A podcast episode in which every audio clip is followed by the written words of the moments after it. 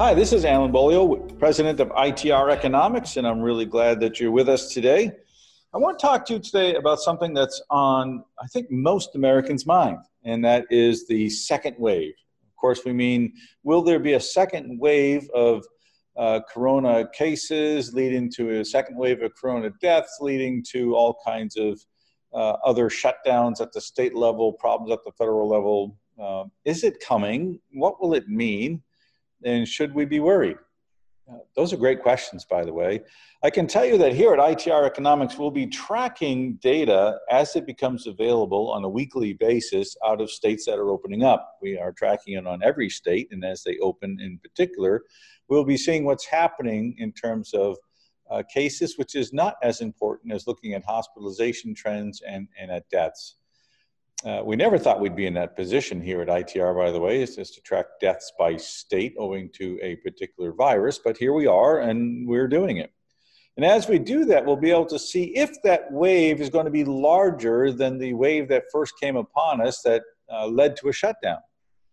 Now, if it's not as large, uh, we are assuming that uh, we will not have another shutdown of the economy. If it is a large wave, and the governors and the other powers that be deem that it is necessary to protect the population with another shutdown, then that changes everything. And all of you that have heard our forecast for GDP and capex and industrial production and, and you know for the world, it's going to change. So please uh, keep track here at Trends Talks and with the trial, free trial uh, of our ITR Trends report because if there's a second wave in enough states and if there's a shutdown, uh, we will let you know as soon as possible what the new forecast is going to be and what it means. Now, having said that, we don't think that will be the case, or else we would not be forecasting what we are forecasting. What we are doing also, besides looking at the COVID by state, is we're looking at retail sales.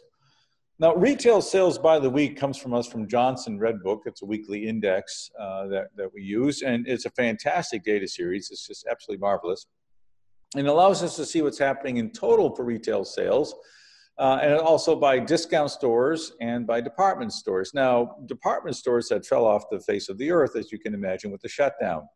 As states have started opening up, it's amazing to see how quick the rebound is occurring in discount, excuse me, in department store activity. Now, we're still 37.6% below year ago levels, but we're almost almost went down vertically and we're going back up vertically so that the lines appear to be one line.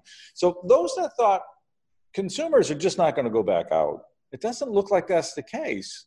Now, that trend has a long ways to go to normalize, but it certainly is very encouraging now. For those that thought, you know, we're going to buy everything online from now on, there will be no more brick and mortar. We don't want to go out. We can't make ourselves go out. That doesn't seem to be the case so far either, off of the limited data. Stay with us we will let you know if that trend continues, but at least it is very encouraging. And total retail sales are 7.5% below year ago levels for the week from this index, but they have also started to bounce up. That's key. Retail sales bounce up with these reopenings. The economy goes back on track. The economy begins to go back on track, is what I should say. And as it begins to go back on track, we will begin to see people come off the unemployment rolls back into their jobs. Back into jobs means that they're earning money, they're paying their rent, their mortgages. It means that they're buying things. It means the economy continues to gain upward momentum, and we can go back to the new normal, whatever that will look like.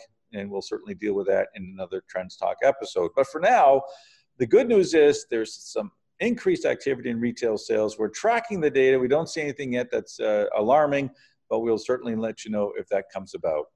So far, so good. We're on our way. We're looking uh, in, at an encouraging future. Thank you for joining me today. I appreciate it. I hope you have a, a great day. Plan ahead with some confidence.